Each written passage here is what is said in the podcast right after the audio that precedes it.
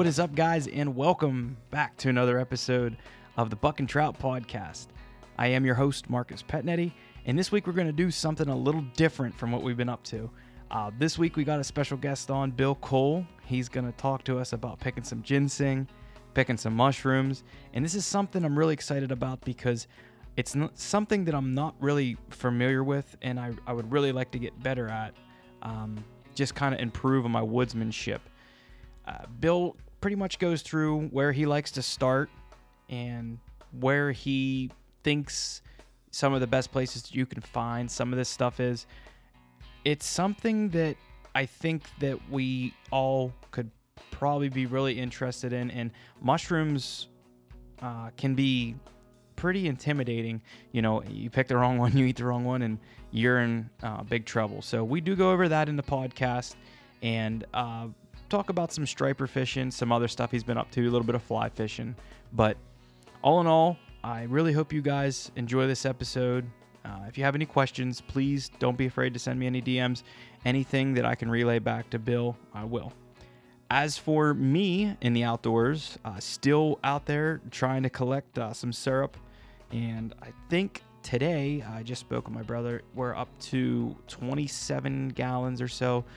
Uh, today was very warm and uh, coming out of the freeze, from what I understand, that's when it really gets flowing. So I think we plan on checking the buckets again tomorrow. And I believe Friday, we're going to try to burn some down. And this ain't something that we've ever done or anything, just watching YouTube videos, talking to local guys and such. So wish me luck on that. And uh, don't worry, I'll be sure to drink a beer for you guys. So I hope you guys enjoy the episode and thanks for listening. Welcome back, ladies and gentlemen. We got another great episode for you here. Today I'm joined by Bill Cole. Bill, how are you? Good. How are you? Very good. Very good. Thanks for coming to the studio. I really appreciate your time here. Um, Thank you. please start by introducing yourself. Tell us a little bit about who you are, what you're into, and uh, maybe just what got you into the outdoors. Well, of course, my name's Bill Cole. Um, I live on top of the Buckhorn area. Um, I run a garage up there, automotive garage. Uh, me and my men. Um, I'm into hunting, fishing, fly fishing. Uh, down Raystown, you know, striper, I should say. Um, hiking, GPS, ginseng, that sort of stuff. Yeah. A little bit of foraging. We were talking about that right before we started here, and all I know of ginseng is what I've seen on television. And that's like they had that Appalachian show or whatever it was, which I know some of that stuff was staged this and staged that and all that. But if you can, I would you know greatly appreciate if we can go over that. I don't know nothing about it, so when you go out looking for it, how do you start the whole process? Well, I, I usually go on Google Earth and and and uh, look through the areas, look for the north face of the mountain Okay. where the southern side would hit. That's not always typically true, you know, but it gives me some sort of area to look at, Right. or the western side. Um, uh, I set my GPS coordinates in the laptop, and then translate them to through I forget what it's called, but uh, there's a format you can go and you can translate your path and waypoints from your laptop to your G- Garmin GPS. Okay. And then you just hook it to your belt and you say you're going to do a 10 mile hike, uh, you and your buddy. Uh, you set uh, one truck at one, point A and set one truck at point B. Um, me and Frank Laskowski went from uh, A clear till, down to Bell point B. Picked up another truck. Yeah, Lo- that's a long way. Yeah, yeah, it was it was a rep. Yeah. It was an all day rep, and uh, the Garmin. It, it- as long as you have uh, fresh batteries and another set, you know that's what you're supposed to have. Then uh, I I went, I blew up my uh, uh, screen, and you can go past the way line, either way. You know, zigzag look, investigate different things, grab your line again, and keep going. But it, it, it put us within five feet of the point B of the truck. Right. So when you use that, then are you guys? You're not walking in a straight line. Are you doing like a zigzag pattern? Oh my God, yeah, you can Okay. you can point put as many waypoints on it as you want. Right. You know, we could go from here to China with a Garmin if Right. you wanted to. Now, so what you're saying is it when you look back at it, you're able to see all your footsteps. Well, Every one of You could backtrack yourself real easily. You could backtrack forward. You know, save, Mm-hmm. archive, Right. whatever you need to do. Put put certain waypoints with icons on there. Okay. Points of interest. I got you. And then, um, so do you use that to just say, oh, you know, we already went over this spot, you know, we don't need to go back there, or uh, just looking back at it, is that something you say, okay, we we searched this, we're done here, let's go over to this spot and search here. Right, right. You can, you you can do that. Um, I'll I'll be in an area where there may not be any uh, vulnerable plants like ginseng or cohosh or Right. some of that nature, Right. and there might be one hell of a deer path coming down through. I Mm-hmm. mean, really beaten down. I'll icon it with the deer head there. Right. You know, if I ever decide to hunt that area. I got you. know. Yeah. So what time of the year are you out looking for ginseng? Uh, usually in the beginning of September. Okay. You know, in the valleys you can start a little earlier. You know, Gets a little warmer in the valley. yeah. Okay. The the growing season's a little further on. All right. Am I looking for uh, certain trees or anything? Am I looking for uh, maybe wet ground? Am I looking for shaded areas? You're looking for shaded areas, um, uh, a softer ground, companion plants like uh, black cohosh, blue cohosh, um, goldenseal. Um, you, you can actually feel the earth being softer. Okay. you know when you one of their better trees that they grow around is beech but beech trees lay a heavy leaf and and the berry can't punch up through the ground Okay. That's why they don't grow around oak so much is because the, when the leaves settle they're so heavy Yeah. that not too much punches up through Right. And it, but it, you don't think it has anything to do with the acidity in the soil, like a, like around an oak tree or something? no i've actually seen a few ginseng grow right next to hemlock Okay. you know so Yeah, yeah. Um, so say we're out there, we're on a north-facing slope. We are in a let's just say we're in a patch of ferns in a shaded area, and we find some ginseng. Right? What what is exa- what exactly does ginseng look like? It's usually some of my mature plants, uh, usually six to eight inches tall, Okay. uh, three stem. There's uh, three three leaves ahead and two in the back, and and they're ja- they have little jaggies edges the whole way back the leaf. A lot of people get them confused with the Virginia creep plant, which is, you know, rampant everywhere. But Right. but uh, then in the center you'll find a berry pod. You typically. Okay. And so we find it right. How do we get it out of the ground? you you you, you it's kind of like archaeology. You, you you actually be real careful and pull it away, and and and actually, if it's a big root, you know, you you have to like use little shovels and whatnot, scrape it away, get get to the root, try to get all the the whole root out with the hairs. It may take you a while, but that's what you have to do. Yeah, I, I like I telling you, I don't really know a lot about it, but I what from just from what I've seen it, um, you know, televised and whatnot. Right. So we get the plant out, we get it out correctly. I do remember seeing something about be- putting berries back in the ground or something. Is that something that is practiced then? Yes, it is. Squeeze the berry and, and put it in about a half an inch Okay. in that area. Make sure you mark that location, huh? Yeah, mark that location. And don't tell nobody. And to get a decent plant, it'd be about 25 years later. Right. You know, Wow, really? That's a long time. it is. It is. So uh, when you stumble across, like, if I was to go out there and I stumbled across a good, couple good plants, like I really, Yeah. I, I really hit a gold mine, huh? Yeah. Well, Not not so much a gold mine, but to my to myself. you Yeah. know, like, like a trophy map. a, a, a patch, Mm-hmm. biggest patch I ever ran across, maybe 15 to 20 plants. Wow. You know, Uh, they, you hear people saying, "Oh, there's 50 plants, 100 plants on this hillside." Right. No, Yeah.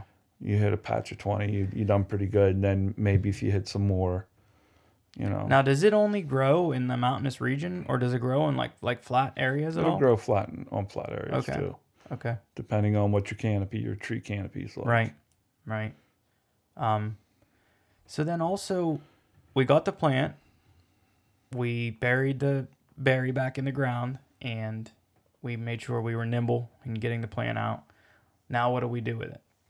Well, you typically dry it out. Okay. Some people keep it wet, you know, uh, pack it in the fridge, but it'll eventually mildew. I usually use a like um, the old uh, steel trout cages that you used to throw over the boat, Mm-hmm. and I'll hang it from the uh, joist, the floor joist in the basement, uh, suspended in the air. I'll put some newspaper or not newspaper, but paper towel down. Put uh, some root down. Put some more paper towel, paper towel down, and then put a second set of root on it. And that's all I'll do because if you put too much, Right. it, it'll trap and mildew. Huh. You want to dry the root out. Yeah. So we dry it out, and then do you would you grind it up and use it for something, or I sell to the Chinese. okay? I figured Yeah. they yeah they're they're known to be pretty into it to using it for tea and lots of other stuff from what I understand. Right. I've actually been told I, I don't know if it's true or not, but something some type of aphrodisiac they use it in or something. It, it, it, it is an energy booster. Okay. It's Right. plain and simple. There's nothing else to it. Uh, they have their ways about worshiping it, you know, Right. along with other things. But uh, I mean, they they'll buy several things off you. Right. But uh, uh, the guy that bought it for me, he come right to my place, and we weighed it out on a professional scale, and that's how we Right. did business. So what does it usually go for then? Uh, right around seven hundred dollars a pound, Wow. But I would imagine it takes a lot to make a pound. a pound of feathers. Yeah. Yeah. Yeah. I mean, it's a you- lot. yeah you, you you you really got to enjoy doing that you know Right. and it's it's fun because it, it's like hunting i mean you walk and you walk and you haven't seen it and next thing you look and then right there it is you know Right. Yeah, it's it's its own reward. That's like we were talking earlier, and I was saying about shed hunting for me. It's the same thing. yeah You know, it takes a lot of footwork, and when you find it, it's really rewarding. exactly So, well, we talked a little bit about ginseng. How about a little bit about mushroom hunting? Because that's something that I think more people want to get into, but that's probably the single most intimidating thing for you know somebody who's into any type of herbs or searching for that kind of stuff to to see because Right. you hear stories, you know, you know, you, you know it's true that somebody finds, uh, you know, this certain planter and they try to eat it and I mean, I'm trying to think what the name of that famous story is. That that guy that went to Alaska and he is in that bus or whatever. And I don't even know if you know what I'm talking about, but it it's like a big symbolic thing. And he goes out in the middle of Alaska. And it's like this this city boy, and tries to survive or whatnot, and he ends up eating this some type of mushroom or something, right? And you know, I I guess he had a diary and he had a whole story and he wrote it all down. You know, the way he was you know, dying pretty much. hey, you know, I feel funny. I don't know what to do about this and that. And um, but anyway, that is something that's very, you know, intimidating to people because they hear stories like that. You also hear stories. You know, I know I know stories of people getting sick. You know, just throw up, vomit, you know, diarrhea, whatever it may be. But they're also able to access a doctor if they need. So let's start with you know, what time of the year do you look for mushrooms? What kind of mushrooms are you looking for? And is there anything else you're looking for? Are you looking for ramps? Maybe any type of like wild onions? Are you looking for uh, any other stuff? Well ramps i mean i have ramps growing in my yard Right, right. and, and if i eat them the wife won't even sleep with me so i won't i don't i, I love them but I, I won't eat them Right. anymore i'm i'm done with them Right. but you know And they are good. Yeah, um, um, mushrooms grow typically where ginseng is, and Okay. ginseng grows. They grow hand in hand, actually. Um, I've seen mushrooms grow and mature in one day and rot in one day. They, they they've done that, especially the papinki. The papinki will do that. Um, crazy as a mason if you go out long Holy spring. shnikes. and some in the fall. Uh, you you can there was stumps out there. Me and my dad used to pick right along the road. You know, Mhm. the pinkies right along the road. You you road hunted for them, stop and pick them, and then uh, pick them in the yard. And then there was a patch down below, and we would actually race the deer for them because the deer would eat them. Right. You know, they they smell them, they're after them. Right. But uh, the number one rule is, you know, always go with somebody that knows. You know, That knows what where you're picking. exactly. Right. And that's what we were talking. And I, I mean, I don't even have to feel like this. Just know. But that kind of woodsmanship is just disappearing, and that's you know one of the biggest reasons I'd like to have you know have you on the podcast or people with knowledge to have that kind of stuff because who else is going to show somebody? You know, Right. you can read in a magazine and stuff, but let me tell you something. There's a lot of bad information out there Oh yeah. you know and that's that's you know i'm not saying it can be published that it's bad and all that but if you have somebody and usually you know not to come down on people's age or anything but if you find an older gentleman or an older woman that knows what they're talking about i i mean they're eating it they're still Yeah. alive you know what i mean Yeah. so that kind of stuff is is really it's really a gem to to be able to know and find Yeah. so, there- there's the Papinky hen of the woods, which is pretty rare. mhm. Um, guys don't share that information too much. I know where there's one growing, but I'm gonna get it this time around. Last time I seen it, it was pretty big, but I didn't have a knife on me to cut it. You know, and if I, I wasn't gonna rip the roots out of it because it, it is a spore area. okay That and your morels, of course. Right. Um, which is probably the most popular one oh, everybody loves morels. You know, they're a hollow. They're a hollow uh, mushroom. Right. You know, ain't much to them really, but everybody values them. I think the hen of the woods or the hen's ruffle, whatever you want to call it. Um, you clean it up and deep fried it. It's just terrific. Yeah. And there's know. probably a lot of mushroom guys that would agree with you on Oh that. yeah, Yeah. yeah, There there is. Papinky's good, but it's more of like a gravy mushroom, Okay. you know. And then you can't throw a whole lot into your Well- gravy, So for the papinky, say you pick some, right? right? What do you do with it after you get it? Oh, yeah, it's a lot of work. You put them in a sink and clean them. Okay. and Would you put them in like salt water or something or just cold water? Okay. Just cold water. Clean the webbing and the bugs and the the dirt out of them. Okay. I remember one time me and Dad were on uh, over here on 53 heading towards uh, um, and uh, right right at uh, hard to park there, but papinkies everywhere. They were growing up beside this big boulder up there. They were growing up a, a big old rotten uh, tree log. We picked two full garbage bags full Mhm. when we came out of there. Wow. We had enough papinkies for five years or something, something like that.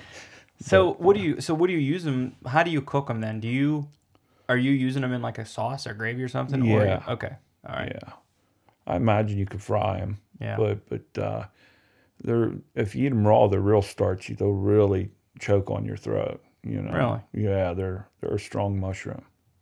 And then if you put them in, you put them in uh, gravy or whatnot, it it enhances your gravy, of course. But then uh, you can't put too many in; it makes the gravy slimy. Okay. Yeah. Huh. Yeah, I I mean honestly that's probably not one a lot of people even talk to me about It's a pinky mushroom. Yeah, that's real common. It, it- it's the most common, one of the most common mushrooms around. Then there's the puffball, the white puffball. You know, they slice them up like bread and fry 'em. Right. Kind of like with a morel. Um, yeah, yeah, I guess so. Yeah. Yeah, but uh, the puffball has a lot of substance to it. Okay. Um, so we did the papinky, the puffball. Where do you look for? Say you wanted to look for papinkies. Is there a certain area you look for? I would look in the darker woods with Okay. canopy, Heavy and, and, canopy. and and some rotten wood underneath. okay. And know. any certain facing slopes or anything? No, not on But I that. mean, you say the dark woods, so maybe look on a north slope. You could, you could, but uh, I, you know, I, we found the papinkies a lot more readily available than than ginseng. Mhm. So you know, as long as you have a canopy, you know, Right. neither one will grow without a canopy. I got you. You know, So that's papinkies. Uh, the puffballs. Where would you look for them at? Same area. A lot of times they'll grow in your yard. You know. I've seen them in the yard. I just, yeah. I don't, I don't play with them because I don't know nothing about them. Well, they they they deteriorate and you step on them and that brown smoke comes out or brown dust. But, Right. Uh, when they were young, that's when time to clip them off. You know, you clip them off and eat them right there. You can fry them up. Uh, I've had them as big as a softball. You know, That's pretty big. yeah, they get much bigger. They start rotting inside. Okay. then they're no good. So you want to get them when they're young. Uh, yeah. Is there yeah. a lot of other mushrooms that are like that, where you Oh want to? yeah. Okay. You can get papinkies that grow as big as a small uh, coffee saucer, but they're rotten. Oh You- shit. yeah, you can't do anything with them. The buttons are the best. When you when you get them up and they're You they're said that they they like to grow on the side of the dead trees. side of dead trees, uh, t- certain types of ground, they'll just pop out of. You know. Are they like an overnight thing, like Yeah. where they just pop Yeah, up? Yeah. yeah, they're an overnight thing. Yeah. Yeah, you always got to keep keep an eye out for them. Yeah. Um. So that's a papinki, and you said to prepare that, you just bring it home and soak it in in cold water and Clean the webbings and, and and get the bugs out. Mm-hmm. yeah, and then, just like an overnight soak. uh, uh, possibly. Okay. you know, and then uh, um, clean the webbing out, clean the dirt out, half them, and freeze them. You know, dry them out and freeze them. Right.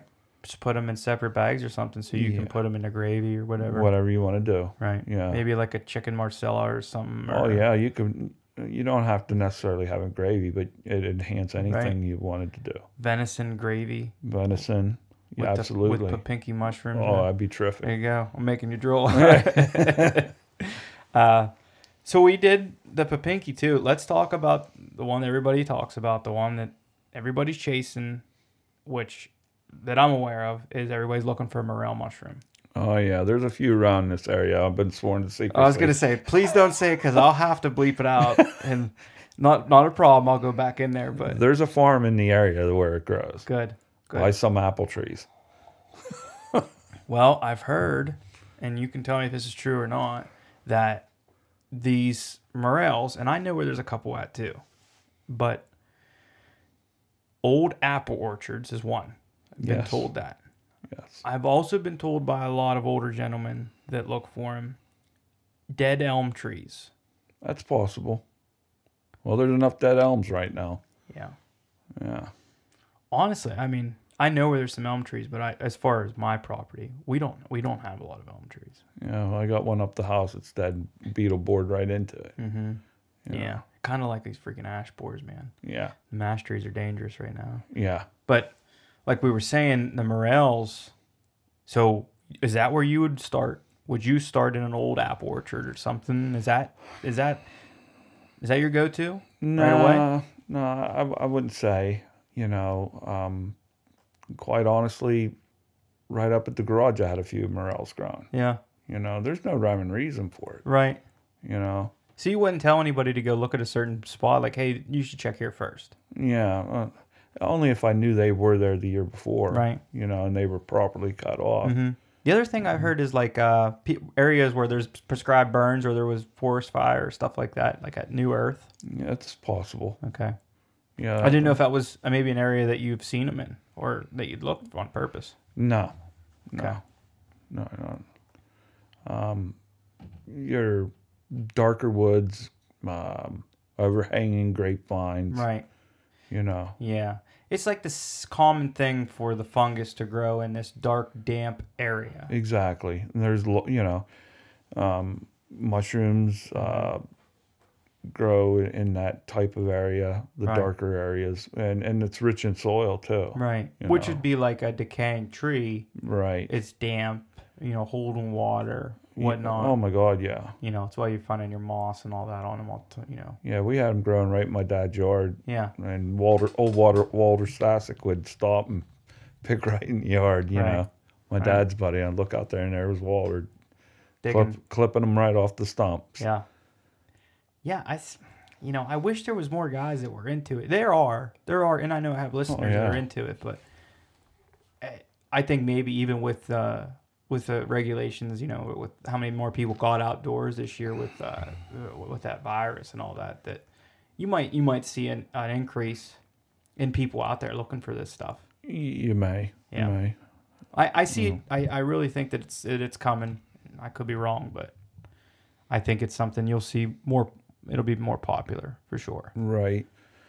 All I say is you use your GPS and you go, you know. Right. No one likes to hunt for men. That's for sure. Yeah, yeah. I and I agree with you. I think a lot of people are afraid to go as far as you go though, Well, because I know what you're talking about. That's that's a long way, and I know actually know two guys that got lost in there one night, and they spent the night down there. oh yeah. Oh yeah, that's vast woods. Yeah, yeah, Yeah. it's big. It's big. Yeah. So I think that that I think that tract of land is like, and I don't want to say exactly where it's at, but I'm I'm pretty familiar with it, and I think it's twenty two thousand acres. It, it it was uh I'm thinking about ten mile hike. It Yeah. was we were tired when we got Yeah. to the end of it. Right now, that all depends on you know which way the crow's flying in there for for for that amount of acres. But um, so the morels, definitely the most popular one that I can think of, and everybody asks me about. You know, hey, you you know where there's any morels? like I'd freaking tell them, but you know what I mean. Um, but so say you got some morels, right? What would you do with them? Mm, I'd eat them. Okay, Yeah, I wouldn't sell them. Okay. I'd eat them. and well, how do you prepare them? I just slice them in half and cook them in butter. Okay, but you soak them uh, in Clean them up. water, yeah, Clean them up a little bit. Yeah. and then just fry them up. Yeah. Yeah, they are pretty good. Oh yeah. yeah, they are. I've had them a couple times. Now, how about um, one that's maybe not as popular, but I know I know where there's a lot of it at is that chicken of the woods. Yeah. That's easy and accessible Yeah, and it grows a lot. right. And same thing for that. We're talking about like a fungal area, a dark, wet, you know, place, low maybe low to the ground, uh, fallen trees. Fallen tree usually. Right. Grows right alongside bright orange, yellowish. Yeah. You can't miss it. Super easy to spot. Yeah. That's why I say I know where there's a lot of it at. yeah. um, so if you get that and you go to prepare it, how do you prepare that? It's a dry mushroom. I, I, I think after washing it, I would cook it in a lot of butter or Okay. something because it is a dry mushroom. And you would just serve it with itself. Mm, maybe with something else. You could probably pour gravy over it, Okay. you know, because it is a dry mushroom. Okay. But it is good. I've had it before and it was prepared for me, you know, properly and all that. But yeah. I, uh, like I said, there's so much more stuff I'd like to get into because I, I feel like I'm a, I'm a good hunter and stuff, but my woodsmanship is something I really want to improve on. And that's one way to improve on it, you know? Well, there's the beefsteak mushroom and, and also the oyster mushroom that grows out there as well. They're real good. Now, what, what exactly do they look like? Look like an oyster. They're right Okay. out there and right on the side of a tree. Mm-hmm. Is that something I might find growing right beside Chicken of the Woods? You very well may. Hmm. You know, when I brought some chicken in the woods home, I was looking for ginseng. Right. I didn't find any ginseng, but I brought some mushrooms home. Right, right. Well, I think that the the common point that we find in going out and, and foraging for this stuff is there's so much more you're looking for. You know, I know you're not out there just looking for that. You're looking for deer sign. Yeah, exactly. You're looking for turkey sign. Oh yeah. You know, I'm, you know, and that's that's a point that I want to get across to people is there's a lot of guys that aren't out there scouting before a season like a deer season or a spring gobbler. You know, and this is one way I think that we can get more people out in the woods is have them go out and do this. Like I'm out there shed hunting. Well, soon enough I'll be shed hunting slash mushroom hunting. You know, You're right. slash looking at trees, looking at you know, looking for old historic deer sign and uh, turkey sign. Well, some of the places I've been, I've just put the snuff in my pocket, make sure the nicotine's been out of my system for about a half an hour. If I'm going up a hill, you know, you need all the air you can get, Right. and and take your time. You know, especially my age, but take your time. And anytime you run through the woods, you're going to get hurt. So you know, if if you're running through the woods looking for stuff, you're going to get bit. You're going to get Mm-hmm. tripped up, hurt, broken leg Right. there's a number of things can happen to you but you know it really beats your cardiovascular up Mm-hmm. so when regular rifle comes around or whatever you're you're really set for it Right. That's a great Yeah. point. Yeah. you know That's a really good point to keep yourself in body uh, in in good enough shape that you can be better and you know be more successful. And especially Yeah. if you're a guy who's like a running gun guy and you're tracking deer or Right. you know turkey. You know, you hear one gobbling across the next holler, Oh, yeah. then you're gonna You know, I've gonna ran into peeps on in the woods and all kinds of stuff. Yeah. Mm-hmm. it's nice to see. That is cool. Yeah. Yeah. It, just getting out there, being part of it. And then, you know, it's the same thing as killing an animal and bringing it back. You're preparing yourself your own your own thing. You, know, you got it yourself. You didn't go to no supermarket. You know, if they close down the store tomorrow, uh, oh well. You know, who cares? It just means you can't go buy it. But it ain't it's not like you're gonna starve. exactly. So The um, uh, you go out in the woods. You like you're saying you're you're looking for all kinds of things. You know, Right. not necessarily uh, ginseng or what or mushrooms, but you know, you're learning the ground as well. Right. Yeah, and especially if you're talking about uh, a patch of woods that you plan on on hunting, Right. then you're going to know it and you should know it. So when you were looking at, you were saying you were looking on like Google Earth and all that. Were you looking at any topographic features? oh yeah, yeah. Topographic features, which way they set, Mm-hmm. the whole bit. Yeah. I even ran into abandoned uh, reservoir. It has native trout in it. Don't say where that's at. I'm not going to. we'll talk about that later. But uh, yeah, they have trout in there. It's Yeah. just gorgeous. Yeah, that is awesome. And I, I know of a spot where there's there's a good bit of native brook trout. They're not very big, but the area is beautiful. It's Yeah. really really nice. Uh, let's talk about our area. And I know you're you're you're foraging in the area. How many rattlesnakes have you run into? Um, Or maybe you just even any other snakes? I ran into a, a long black snake right next to my feet, and he was like, uh, "You don't see me. You don't see me. You don't see me. I see you." You know. Mm-hmm. Right. And I took my stick and moved him, and then he went off, and then I was down in a hollow, and the sun was in my eyes, literally, and it was shady and and and bright, and I wanted to get to darker areas, and I was hustling along pretty good towards the end of the day, Mm-hmm. Right. and I stepped on stepped on a snake, and I think it was a rattler. Did it scare you? oh, jeez, I have I have snake boots, but Right. He felt awful soft and squiggly, Right. You know, That is something you probably recommend to guys though, is to invest in some snake boots if Oh you're my going to be out yeah. there. Yeah. oh my god, yeah, Yeah, that's the point I was getting to is, and they're very comfortable boots too. A lot of Yeah. ankle support. yeah. I, I forget what kind I have, Irish setters or something like that. They're, Mm-hmm. Right. they're really good. But yeah, I know you know when you're in the woods that time of the year, you're gonna run into some critters, and Yeah. that's one that you, you know, should be careful with a little bit. Um, You never ran into any copperheads around here, did you? no, but a friend of mine's killed one down at the bottom of Wapsie, and I would have never believed it unless I seen it. Hmm. And uh, it's just crazy that there'd be one down there, but there was. Yeah. So, we talked about pretty much.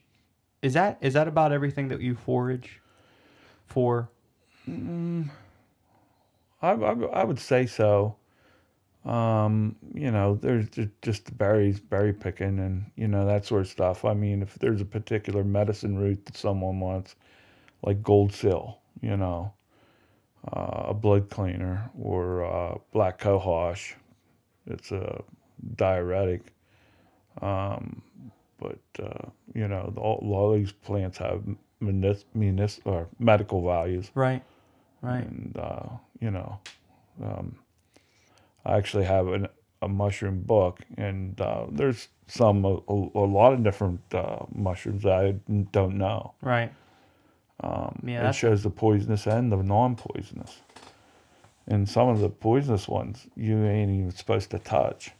Hmm. You know, and if you touch them, it can get through your skin. yeah. And uh, um, the uh, uh, rule they have is have have someone with you that knows. So if I'm going for a mushroom I don't know anything about, I'm going to find someone that does. Right. Yeah, that's that's a good point to make. Uh, I think a lot of guys may not have access to somebody who does know what they're talking about, but maybe for that guy or that girl, don't be afraid to travel to meet someone, or you know, if you want to get to know that, is really good to have somebody who's got a lot of experience with that. So uh, um, Lakemont is supposed to have a mushroom club okay, where a bunch of older guys actually go out and pick. and I think they do actually do train other people. You know, Well, I'm glad you mentioned that because I was unaware of that. So yeah, that's something I'll look into, and for anybody listening, I'll promote if I find any, any more information about that. yes, yes. Just like the fishing, you know, uh, fly fishing. I love. I'm going to get back into this year. Okay. Um, Trout Unlimited. They're a great organization. Okay. You know. Well, let's just we'll segue right into some doing some fly fishing because I know it's something you're passionate about, and then uh, we'll see where it goes from there. But this time of the year, uh, we're going into March. Are you getting ready? Are you tying flies? Are you? I used to tie, but I I'm getting so old. My fingers getting so stiff. I, I just buy them anymore. Yeah. You want to support anybody local you get them from or anything? Um, I, I Uncle Joe or yeah Uncle Joe's Woodshed. Yeah. Okay. Yeah. Uncle Joe's Woodshed is, is where I get a lot of fish and stuff too. So. Yeah. Yeah. Uh, they're a local group and uh, they're really good. Um, beginning flies of uh, of springtime for trout fishing is Mhm. usually the hare's ear, you know, or a green worm or a brown worm you can tie up, you know, and uh, trout really know that sort of stuff. Right. Now, are you fishing top water? Or are you going? Are you It, it's it's mid. okay? It's mid and it's it's uh like a nymph Right. or or a worm, you know. Yeah. And uh, that with that and a strike indicator. Very very rare. I use a leaded uh, or uh, a heavy, heavy, uh, real heavy weighted down nymph. Okay. That might be for like a deep hole, hmm you know. But uh, I'll use a beaded nymph, which is pretty good. It's not quite as heavy, but if if I'm getting into like a rapid hole that's coming around, uh, you know, it'll it'll keep it down where the trout can see it. Now, are you just fishing trout with the fly rod, or are you trying to catch anything else with your fly rod when you're out? Just trout. Okay. So I mean, you won't be long. You'll be getting it out. Do you? Yeah. Do you do any t- wintertime fishing with it? No, Okay. I, I I've done some ice fishing, and it's not bad. But Yeah. I just It's never cold. go. Well, actually, you get out in the ice and there's no no uh, uh, wind and uh, sun. It's it's like a summer day. Right. You know, guys put their tip up, what's up, and they Yeah. Especially the guys that got cabins out there. yeah they they have a heck of a good time. yeah. And that ice is twenty inches thick, so Right. ain't like anybody's gonna fall through. Right. Yeah. You've seen some of the places, you know, especially up north. they- They're driving their trucks and everything right out to the lake. Yeah, that's some serious weight. Yeah. So you are getting ready for fly fishing season. You said, uh, you, you know, just buying your flies, whatnot.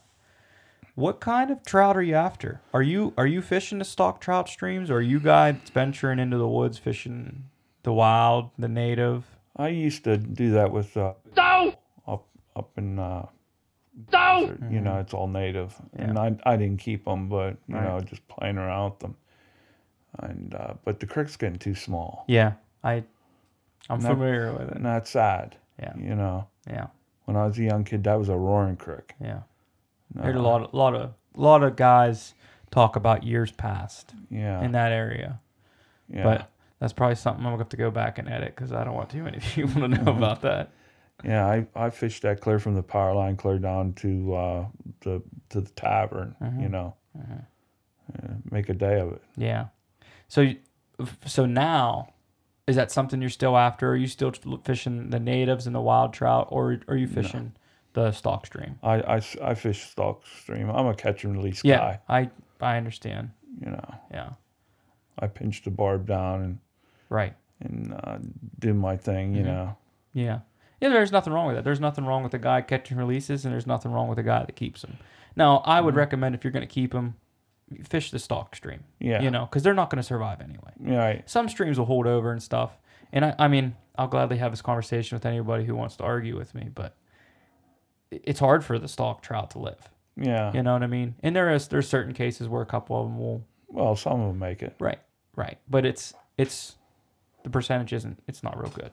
Well, it is what it is. You know, if, you know, fish and guys that want to keep them, keep them. yeah. know? Oh yeah, yeah. We're super blessed, and I always talk about how good our area is for fishing. It's it's wonderful. Oh yeah, your dad's gave me a pile of them. You know, Yeah. I Right. I, I eat my fill fish and then I'm done. You Right. know, so I really don't need to catch any. Yeah. No, I understand. I just need to sit there. Yeah. yeah, I don't. I don't personally. Usually, I keep them. I'll keep the freezer. Like I'll, I might have by the end of the season, I might have twenty uh, fish, so like forty fillets Yeah. all together. Uh, and I just you know through like now we're in Lent, and maybe you know we'll cook some up here and there. Right. Or in the summertime, do some surf and turf, Yeah. some yeah, venison. Some, Absolutely. We call it hoof and dam. Yeah, there you go. Yeah. Yeah. My my wife, she hates trout. Oh, I hate trout. I hate trout. You know, personally, I like a trout that's split, That's the the way. skin on it. That's how I like skin's the best. Roll them up in tin foil. and- Yeah. yeah, that's the way I like them. But uh, you know, I I give her fillet and Yeah. I I put enough breading on it and stuff. and She doesn't know what it is. Tastes like a Long John Silver's. huh? yeah, it That's right. does. Yeah. It does. Yeah. She doesn't know any better. So how how long do you fish in the springtime then? Do you fish up the turkey season and then you get more serious about birds or Uh, I don't chase too many birds. okay? Um, just uh, never got into it that much. I mean, I've I've hunted them some, you know, and it it is fun, but but uh, my focus goes from uh, fishing trout to go to going in- on the pontoon and and uh, going for them stripers. Yeah. Well, let's go right into that then, because I don't know a lot about stripers fishing. I know guys that do it. I never, I've never even done it.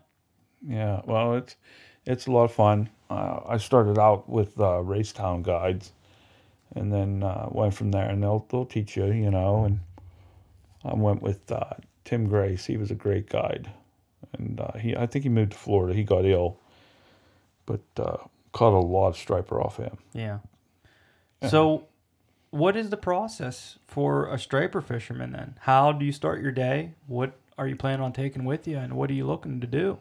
Well, on the boat I have, we take a lot of food, a lot of food and water, you know. Right. you, you may uh, I have uh, a Minn Kota 40 45 pound thrust I forget what they call it but it it works off satellite and and you can program it to to uh, actually take a, a, a line that you already had if if you if you did good on that line just pretty much like a GPS and then I have a, a Humminbird on the back. It works in conjunction with it. Right. It has the depth. It has the crystal in the motor, Mm-hmm. and uh, um, we, we troll about a half a mile an hour, and uh, put put try to find a thermocline where where those trout are at or those stripers are at where they're comfortable. And uh, you say it's 25 feet, so you drop down 25 feet, tie off your planer board, you know, put two rights out, put two lefts out, 25 feet, start dragging your alewives, you know, or your spoons or whatever you're dragging. And uh, hopefully wait for a hit. Now, whenever you got your you're trolling, you got your drag set super light then, or how did what, what's your indicator for strike? Um, the indicator for a strike is a planer board will disappear. And there, there's no there's no uh, ifs ands or buts with the with the strike.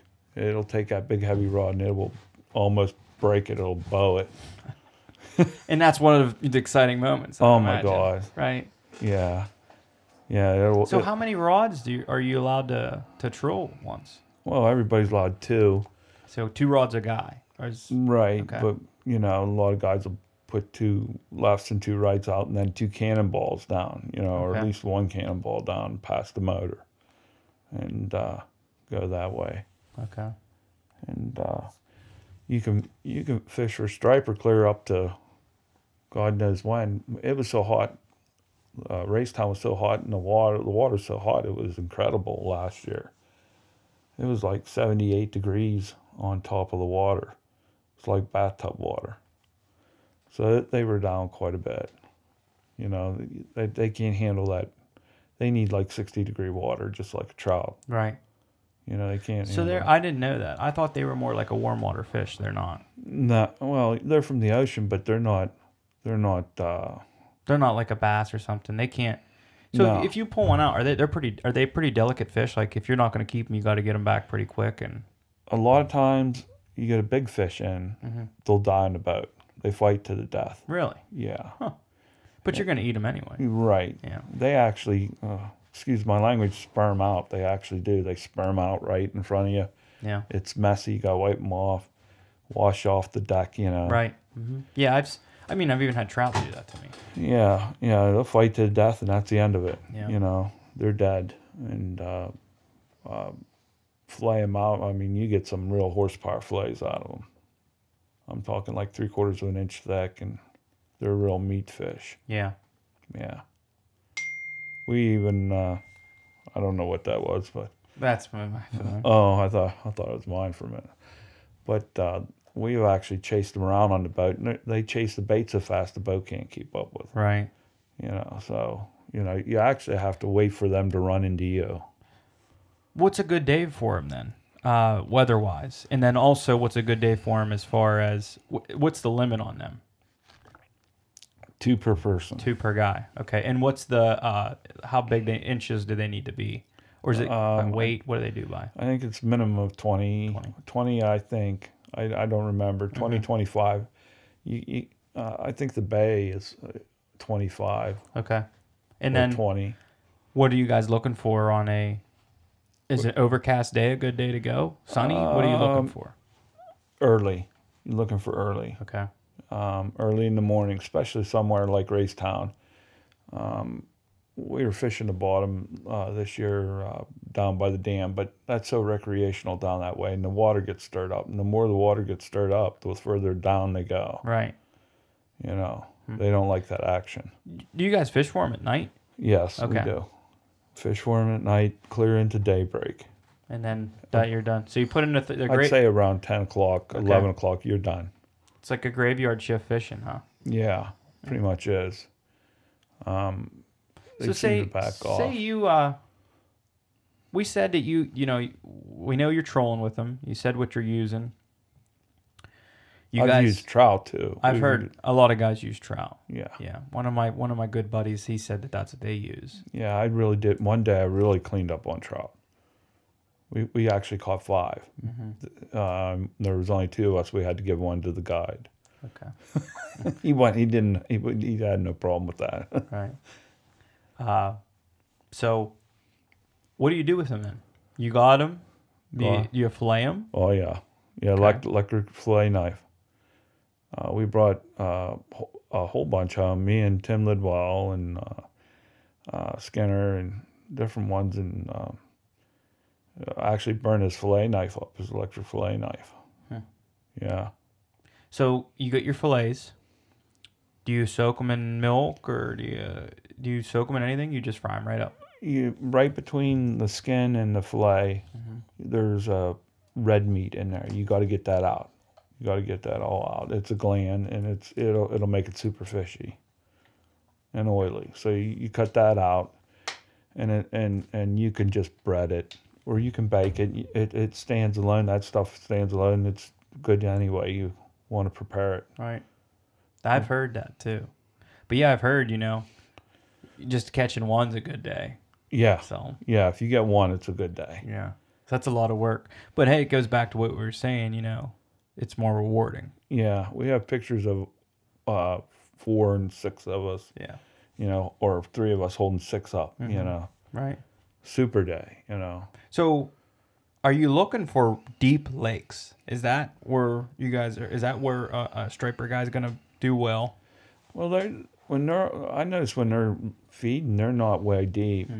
The, the only thing in the summertime that's way deep is the lake trout because they need cold water. Right. Yeah. But um, the striper, they're, they're usually 20, 20 feet down, 30 feet down, even 15 feet, depending on the, the time of year.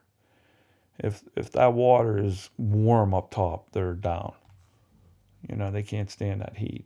So, what times of the year are you out there striper fishing? Uh, I don't start real early. Uh, I'd, I'd start like, uh, I'd say end of May to June, uh, mainly because of Raystown's where I go and there's a lot of debris on the lake early on, you know, Mm-hmm. and uh, your planer boards get tied up and your lines with debris till they get the lake clean, Right. you know. I've actually seen refrigerators floating in that lake. yeah. Was that coming out of Party Cove? Yeah. Floods, you know, yeah. there goes a tree and Right. there's a tree and now there's a refrigerator and Yeah. you know, if you're zipping your boat down there, imagine hitting a refrigerator off your bow, man. Did you ever catch anything real odd? Real odd. Something really different? Just in the ocean, Okay. you know, Yeah. Ocean fishing. Uh, Yeah, you never know what the heck you're gonna catch. Yeah, I caught this fish that had like squirrel teeth in it, and it had like all these warts all over it. And I grabbed it with my hook. I mean, I wouldn't even touch it with my hand. I don't know if it sting me or whatever. And then I got my needle nose pliers to get the hook out of him, and he's biting the needle nose, and then I threw him in and got rid of him. And then uh, we were out there. I was fishing down to Key Largo, and uh, um, uh, going for blue grunts. And as fast as you can fish is as fast as you can catch them. And they're like giant sized panfish, Yeah. and they're delicious. I'm sure if it's a, if it's like a panfish. Oh my god! I mean, it's the reason they call them a panfish, isn't it? Yeah, I think so. I don't know if that's true, but I just I But- figure they're delicious. Oh my god! I was throwing them in my chum bucket because Mm-hmm. the the deckhands couldn't get around on the party boat to get everybody's fish. Right. I, I had tail sticking out of my bucket, and I'm digging for bait right next to them. Right. catching all these fish. Then I hooked into a moray eel, and then it balled up on my line, and they cut my line right off, uh, and it dropped right back in the water. No one wants that on the deck, Right. You know. Yeah. That's Oh. pretty cool though. oh yeah, a lot of uh, eel with he's half half teeth too. You Right. Know? Have you ever caught any eels in Pennsylvania? No, no, my parents have, but I haven't. Okay. Um, let's let's get back to uh, what we were talking about a little bit. Something I wanted to bring up with you that me and you talked about before was I don't want to say they're they're superstitions, but like theories maybe. But let's talk about some older uh, hand down things like I was telling you about. A lot of guys like to talk about if they're deer hunting or they're hunting something. The blue jays will rat on Oh yeah. movement in the woods. Let's talk about some other stuff that maybe you heard or uh, something that you use. Well, I've, I've actually noticed, you know, a red squirrel or, you know, especially red squirrel. You're hunting there and, and he comes out of his tree and the next thing you know, he's chipping at you, you know. Yeah. That, that deer knows that. You know, that he knows that, that that squirrel's bothering you, he ain't going to come around. Um, you hear shooting over on the falling ridge and, and up from the bottom comes a bunch of crows, you know, something bothered crows, you know. Right. Chances are it's deer on the run, whether you see a buck or not, you know, that's, Mm-hmm. you know, same as the blue jay thing. Yeah. But, uh, yeah, that's uh, kind of different. I like to bring that up because it might not be true, but it's always fun to think about, you know. I know guys that piss in a bottle because they don't want the scent, you know. I'm up in a stand, I piss right off the stand. Right. You know. I don't blame you. You know, I'm a guy that tries to hunt the wind, and I really do believe in hunting the wind. And I, what I'll try to do is hunt just off wind, so that if you know an animal's coming to my back, maybe the wind's blowing to my left or right cheek, right, well, yeah, that's a strong point for them. right. So when I'm hunting just off wind, I'm I'm actually hunting upwind of them, but I'm I'm just off wind, you know. But I'm also a busy guy, so sometimes I just throw caution to the wind, and I go, you know, I go and hunt. Yeah. But um, is there anything you want to touch on as far as uh, any woodsmanship stuff? Uh, something maybe that you want to a knowledge you want to put out there that is maybe old knowledge for looking for deer or turkey or anything. Uh, anything different you think maybe people might not know about, or you might be able to help them out looking for something. Well, like a deer track, you know, the round, the big rounded hoof. The rounded hoof is a buck because of the scrape. You know, they wear the points down Right. and stuff. Um, uh, getting towards archery and rut, you know, you you can find scrapes and licking branches and, and whatnot, you know. Right. And and we spotted a couple last fall where they were carrying on there, and the rut will go clear into regular rifle. Mm-hmm. Oh yeah. You know, I've uh, used some scent and actually had a button buck run right up to my stand and ball to me. you know. um, just just different things like that. Uh, uh, buck shit is is uh, uh, clumped Right. where the female is pellet. You know, Yeah. bucks. I don't know. So I've had, I've I've seen them where they were running together in regular rifle. Yeah. You know, hmm Kind of herded together. yeah, Bachelor group. yeah, two, maybe even three. One thing that I've seen when you just to mention, you know, that you've you've seen them running together is what I've seen mature deer do. It's kind of like they, I've seen mature bucks let other bucks walk in front of them, and I, I'm pretty sure that they're using them as a decoy. I could be wrong, but I'm Oh, I- scout. yeah, yeah, Yeah, just like crows do. You know? yeah, yeah, scout. yeah. Now I could be wrong. That's just a theory I have. Yeah, But I, I, you know, you kind of always wait. There's one, there's two. You know, maybe Uh, the guy coming in the back's the biggest, and usually I've found it to be that way, especially when they are bachelor grouped. I had a six point scouting for an eight. It was coming in, and that eight would stay behind the brush, and you know, Yeah. Sometimes I think they know you're there. I really do believe oh, they, they have some kind of sense to them. Yeah. Oh, I mean, you're in their living room. Yeah, You know, if they were in your living room, you'd know it, right? you'd have a feeling about something. Yeah. yeah, Yep. yeah, you would. Yeah. Uh, and, That's why uh, you got to catch them when they're stupid and they're chasing women around. Well, you know? I, I've always been a rifleman, and and uh, I like it, and and they're on their toes. They are. You know, Mm-hmm. first few chunks of lead thrown at them, they're They know they're being hunted. yeah, Yeah. yeah. They know they're being hunted, Yeah. and uh, you know, it's quite a challenge when they get kind of skippy like that. You Yeah. know, I agree. Yeah. I agree. uh, archery has its challenges. You know, Oh, I yeah. mean, fifty yards out, you ain't gonna touch that deer. You know. Yeah. where if you had a rifle, it'd be easy, you know. Right. And they're they're not expecting anything right now. They just got breeding on their mind. Yeah. You know, they're pretty dumb at that time. But uh, Well, I love my deer season. There is no doubt. Yeah, I think that in Pennsylvania, it's you'd be hard pressed to find outdoorsmen that aren't hunting a white-tailed deer. If they're an outdoorsman, don't get me wrong, they're out there, but it's pretty much on everybody's agenda. That's that's a hunter. Even if I don't get like this year, I didn't get in a buck. I got one the year before. It was, I got a big seven. It, it, it was easy. It, it was meant to be mine. Uh, I was eating an apple. He up in the stand. He uh, he uh, walked there behind the laurel where the doe were, and I set my apple down, grabbed my rifle, and shot him. He fell. I finished my apple. Yeah, Well, and that was all she wrote, huh? That's all she wrote. And Cleaned uh, them up and took them home, Yeah, Yeah. pretty much. and you ate them. Oh yeah, You know, yeah. Well, the kids want half. Okay. You know, my kids always, you know, hit, hit- hit me up for deer deer burger and stuff, yeah, Ah, which is okay. right. It's the best.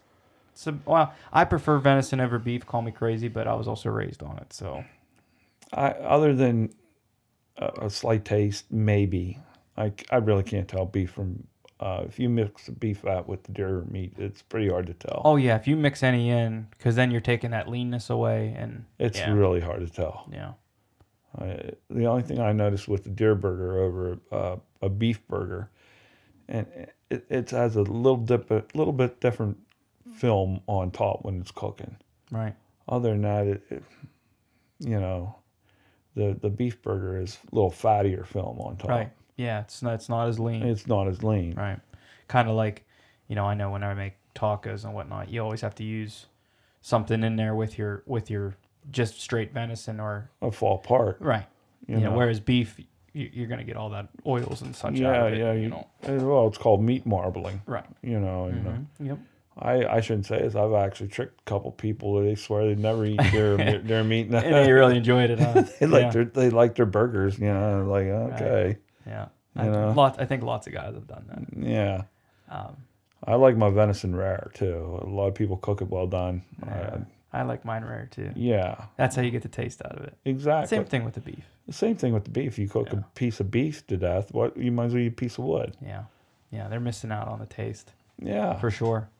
Um, absolutely. so for this year, we'll change gears here a little bit. Sure. What do you have uh, on your mind as far as do you have any goals for this year outdoors? Are you looking to I don't know maybe shoot a bigger buck this year? Are you looking to catch a certain amount of striper? Are you looking to Yeah. Well, I would like to get a bigger buck. I had a misfire on a perfect 10, a giant 10. And it's my fault. You know, it was a lack of gun maintenance on my part. But uh, um, a bigger buck would always be great. You know, I, I've had my fair share of bucks. But uh, finally got the boat worked out. a lot of work. Um, uh, I, I'd like to stay out in Glendale for like three or four, or uh, Raystown for three or four days. You know, I have a covered wagon, it covered over, right? Just sleep right on it and get up and go again. Park in a cove. That's that sounds awesome. You know, that's Yeah. that's an experience in itself. Yeah, Um, so you, you know, obviously we all search for a bigger buck, but you'd like to shoot a bigger buck this year. Uh, you'd like to spend three days on the lake, which is that's cool. You know, Yeah. that is a cool uh, goal. yeah, enough food, enough water, Mhm. Right. or go back in for supplies. Right. You know, If you have to, yeah. yeah. Right. you can park the boat and go right in, you know.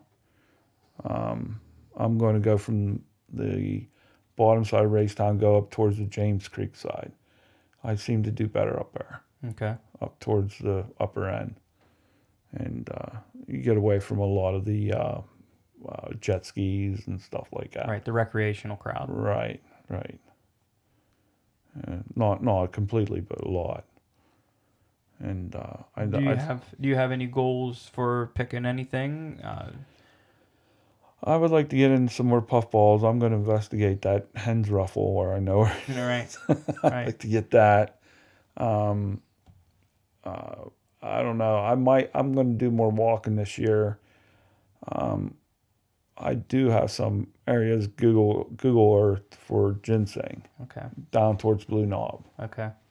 You know, you're more than welcome to come with me if you. Well, that like. might be something I do, and well, you know, we're obviously we're not going to give give away where we're going to go, No. but um, it would be cool to be able to probably take some pictures of us getting it out of the ground or whatnot, and then putting that out there so that people can actually see. You know, I'm sure anybody can jump on to uh, YouTube or whatnot and watch somebody pick it or whatever, but right. uh, I'm sure they'd be curious to see uh, me or whoever get their hands on it and kind of explain what I learned because Right. I'm a newbie to it. So I've grown. I've uh, picked some pretty old stuff, 7,500 years old. yeah, that's crazy. Yeah, clear up above my knee. It actually looks a little different than the Yeah. average plant. I'm sure he does a big root ball on that. Oh my God. Yeah. Yeah. Well, Bill, I want to be sensitive to your time. Um, I know you're a busy guy, so I know that I, it's hard to find time to get in the woods always. Yeah. But we always make it happen, right? I'm going to. Um, one of my goals is I'm going to start taking Fridays off at work. Yeah. That's You know. that is something that I actually talked to a gentleman on one of my prior episodes about is about keeping your mind right, keeping your body right, and that's one good way to do it. Well, if I I put I put like 60 hours in five, Right. and then I need Saturday to recoup.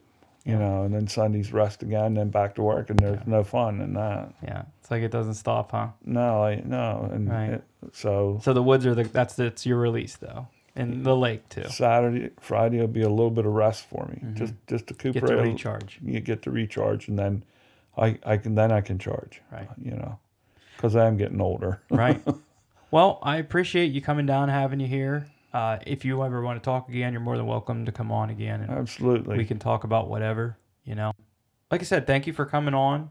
And if I get anybody who's going to throw any questions at me about anything we talked about, I'll reach out to you, and we'll try to answer the questions as as we as quickly as we can. So. okay. Well, thank you, and Uh, have a good season picking, have a good season fishing, and Oh yeah. have a good season hunting. You too. All right, Thank, thank, you, Mark. Hey, I hope you guys enjoyed this episode with Bill Cole. If you have any questions, don't be afraid to shoot me a message. I'll answer the best I can.